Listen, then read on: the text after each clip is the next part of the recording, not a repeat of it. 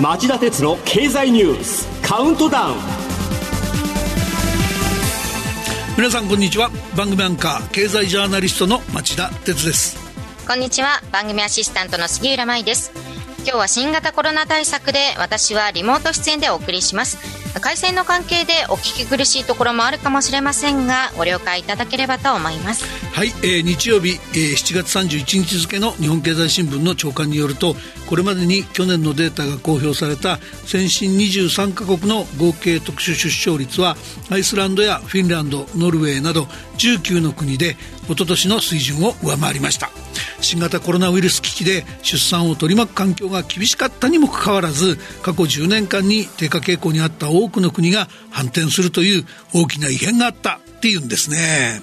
ところが残りの4カ国はこうした流れに乗り損ねました。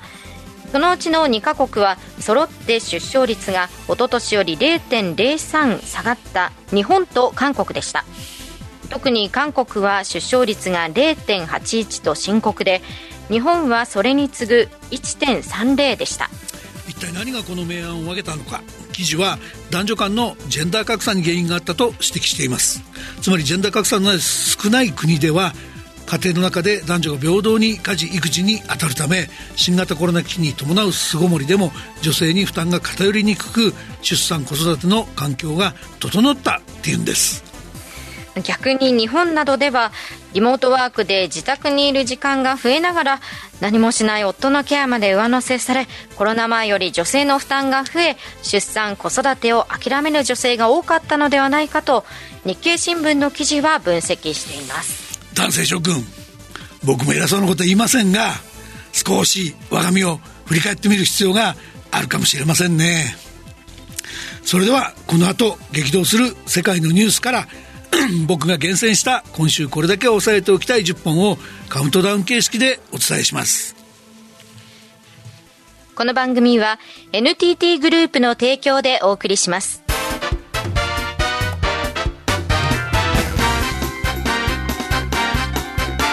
町田哲郎経済ニュースカウントダウン。では10位のニュースから始めましょう。水曜日 OPEC プラスが9月から日量10万バレルの少量増産に合意。先月アメリカのバイデン大統領がサウジアラビアを訪問した際に増産を求めており消費国に一定の配慮を示した形となります続いて9位のニュースです。地元の同意を受けて福島第一原子力発電所の廃炉に必要な処理水放出設備の建設がスタート。一方東京電力ホールディングスは工事の完了は当初想定した来年4月中旬から夏頃までにずれ込む可能性も明らかにしています。8位のニュースはこれです冬の電力の逼迫を回避へ節電ポイント制度がスタート。経済産業省はおととい節電支援策を発表しました。今年の冬の節電に協力するプログラムに申し込めば家庭は2000円相当企業は20万円相当のポイントなどを受け取れる仕組みです。えー、ニュースにもあった通り、この卒電ポイント制度が目指すのは、今年冬の電力不足に備える節電の定着です。しかし、このところの猛暑で東京電力ホールディングス管内では再び足元の電力不足が懸念され始めています。今週の月曜から水曜、東京電力ホールディングス管内の電力需要は東日本大震災以降最大となりました。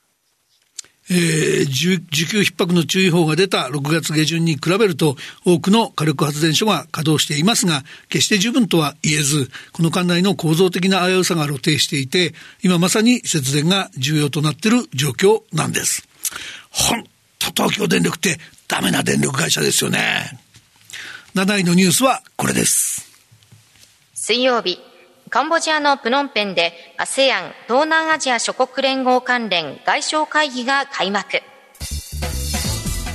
ミャンマー問題のほか中国が海洋進出を強める南シナ海の問題も議論されています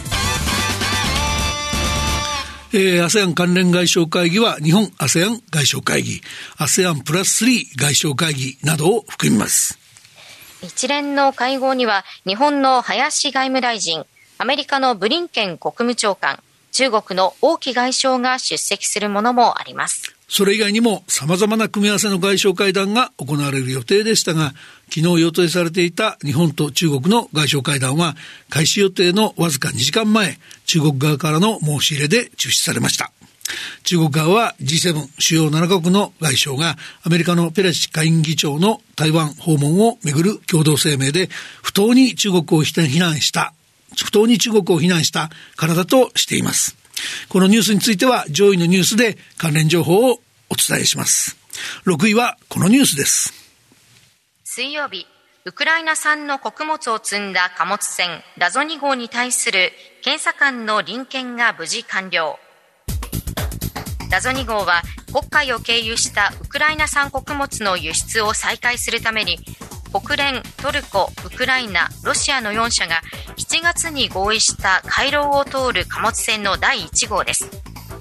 監視や検査を行う共同調整センターが想定通りに機能するかを試す意味合いもあり、動向が注目されていました。ラゾ2号は無事にレバノンに到着しましたが、現地では積んでいたトウモロコシよりも小麦が不足しているという話もあるようです。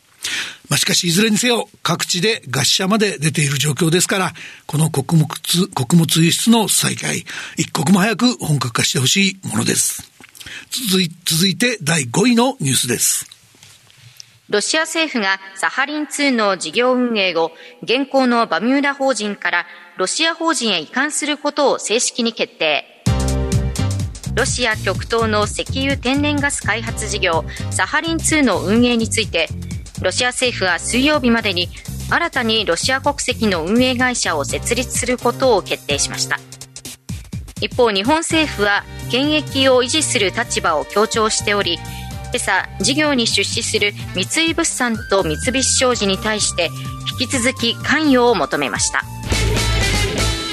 えー、ロシア政府の決定に先立ち、三井物産と三菱商事は火曜日、今年4月から6月期の決算を公表。揃って最終利益が4月から6月の決算としては過去最高だったと明らかにしました。三菱商事は最終利益が前の年の同じ時期に比べて2.8倍の5339億円と絶好調で、過去最高だった2018年の2倍を超える水準を確保しました。また、三井物産も同じく43.8%増の2750億円を稼ぎ出しています。両社はこうした高決算を背景に、サハリン2などロシア関係の事業で不確実性が高まっている状況を踏まえて、関連事業の資産価値の減額を進めました。三菱商事はロシアにあるウクライナ侵攻前の昨年12月末に1930億円あった資産価値を3分の1以下の622億円に、三菱物産もこの半年間に1807億円分減らしたと言います。えー、僕が取材した限り、えー、両者はすでに万全の対応をしており、えー、撤退しても財務面での影響は非常に小さいと言えます。まあ、そうした中で、えー、政府が意向通り両者に支援を、えー、関与を続けさせたいとすれば、えー、何か特別な、えー、両者に対するリスク回避の支援がなければ認められないのではないか、協力しないのではないかという印象が非常に強い状況になっています。えー、4位のニュースはこれです。最低賃金の目安、全国平均で時給961円に。厚生労働大臣の諮問機関中央最低賃金審議会の小委員会は月曜日今年度の最低賃金の目安を昨年度から31円引き上げ全国平均で時給961円としました。足元で進む物価上昇などを反映し上げ幅は過去最大となりました。えー、今回示された最低賃金の目安は地域別の最低賃金額を決定する参考になります。今回の金額は過去最高だと言うんですが、日本は低賃金を温存するから生産性の低い仕事の効率化が進まず、労働者の付加価値の高い仕事への転換が遅れ、いつまで経っても賃金が上がらないと。こういう貧者のジレンマ、もしくは貧者のサイクルに陥っていると言われています。この状況を抜け出すためには、この程度の賃上げではお話にならない。最低でもこの10倍ぐらいの賃上げが必要だっていう見方もあるんですね。はあ、じゃあさ、日本って貧者のジレンマというのに陥っているんですか？はい。その言葉を聞いただけでも恐ろしいですが、10倍以上の時給の引き上げが必要という話も気になりますね。うんぜひその話、夕方5時35分からの町田鉄の経済ニュース深掘りで詳しく聞かせてください。はい、わかりました。やってみましょう。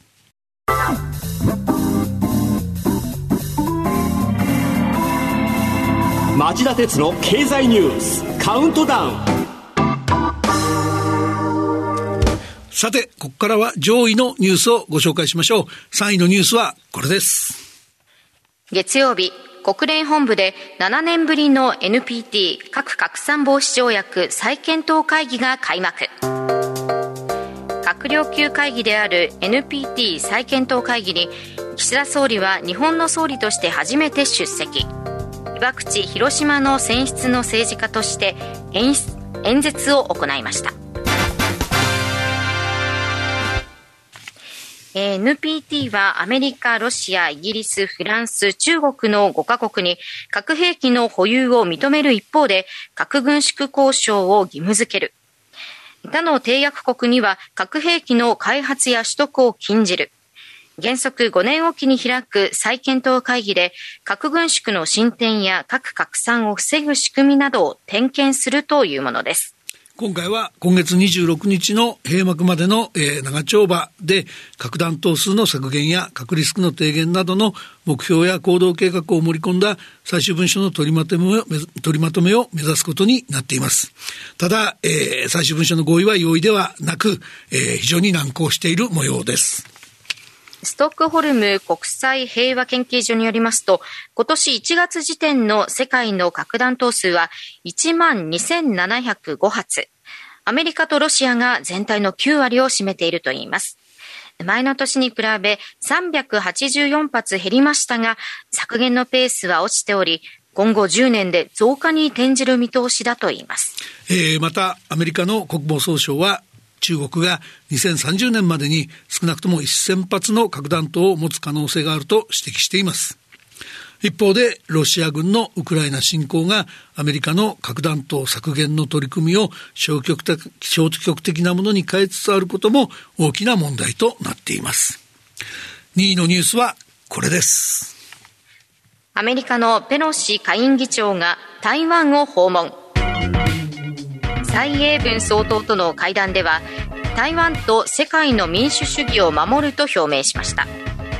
これに反発した中国は昨日から台湾を囲む6カ所で実弾射撃を含む軍事演習を強行。台湾東部の沖へ向けて複数のミサイルを発射したことも発表しました。これに対し岸防衛大臣は昨夜日本の EEZ 排他的経済水域内に5発が落下した模様だと明らかにしました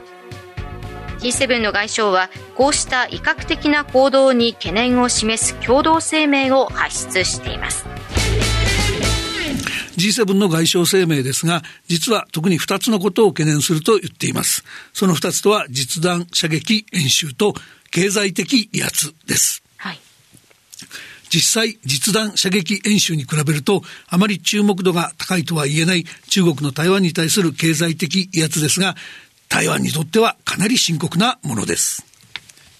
ペロシ下院議長が蔡総統と会談した水曜日、中国は台湾からの柑橘類や魚類の輸入停止を発表しました。えー、検疫の問題を理由にしているんですが、揺さぶりをかける狙いがあるのは明らか。農家や漁業に従事する人が多い台湾南部は政権与党民進党の支持基盤でもあるからです。中国は台湾の輸出の4割、輸入の2割を占めており、経済的威圧が台湾経済に大きな影響を及ぼすのは確実でしょう。逆に台湾が得意とする半導体やサーバーの多くも中国に輸出され、様々な電子機器に搭載されています。相互に貿易を制限するようなことになれば、中国も痛手を被ります。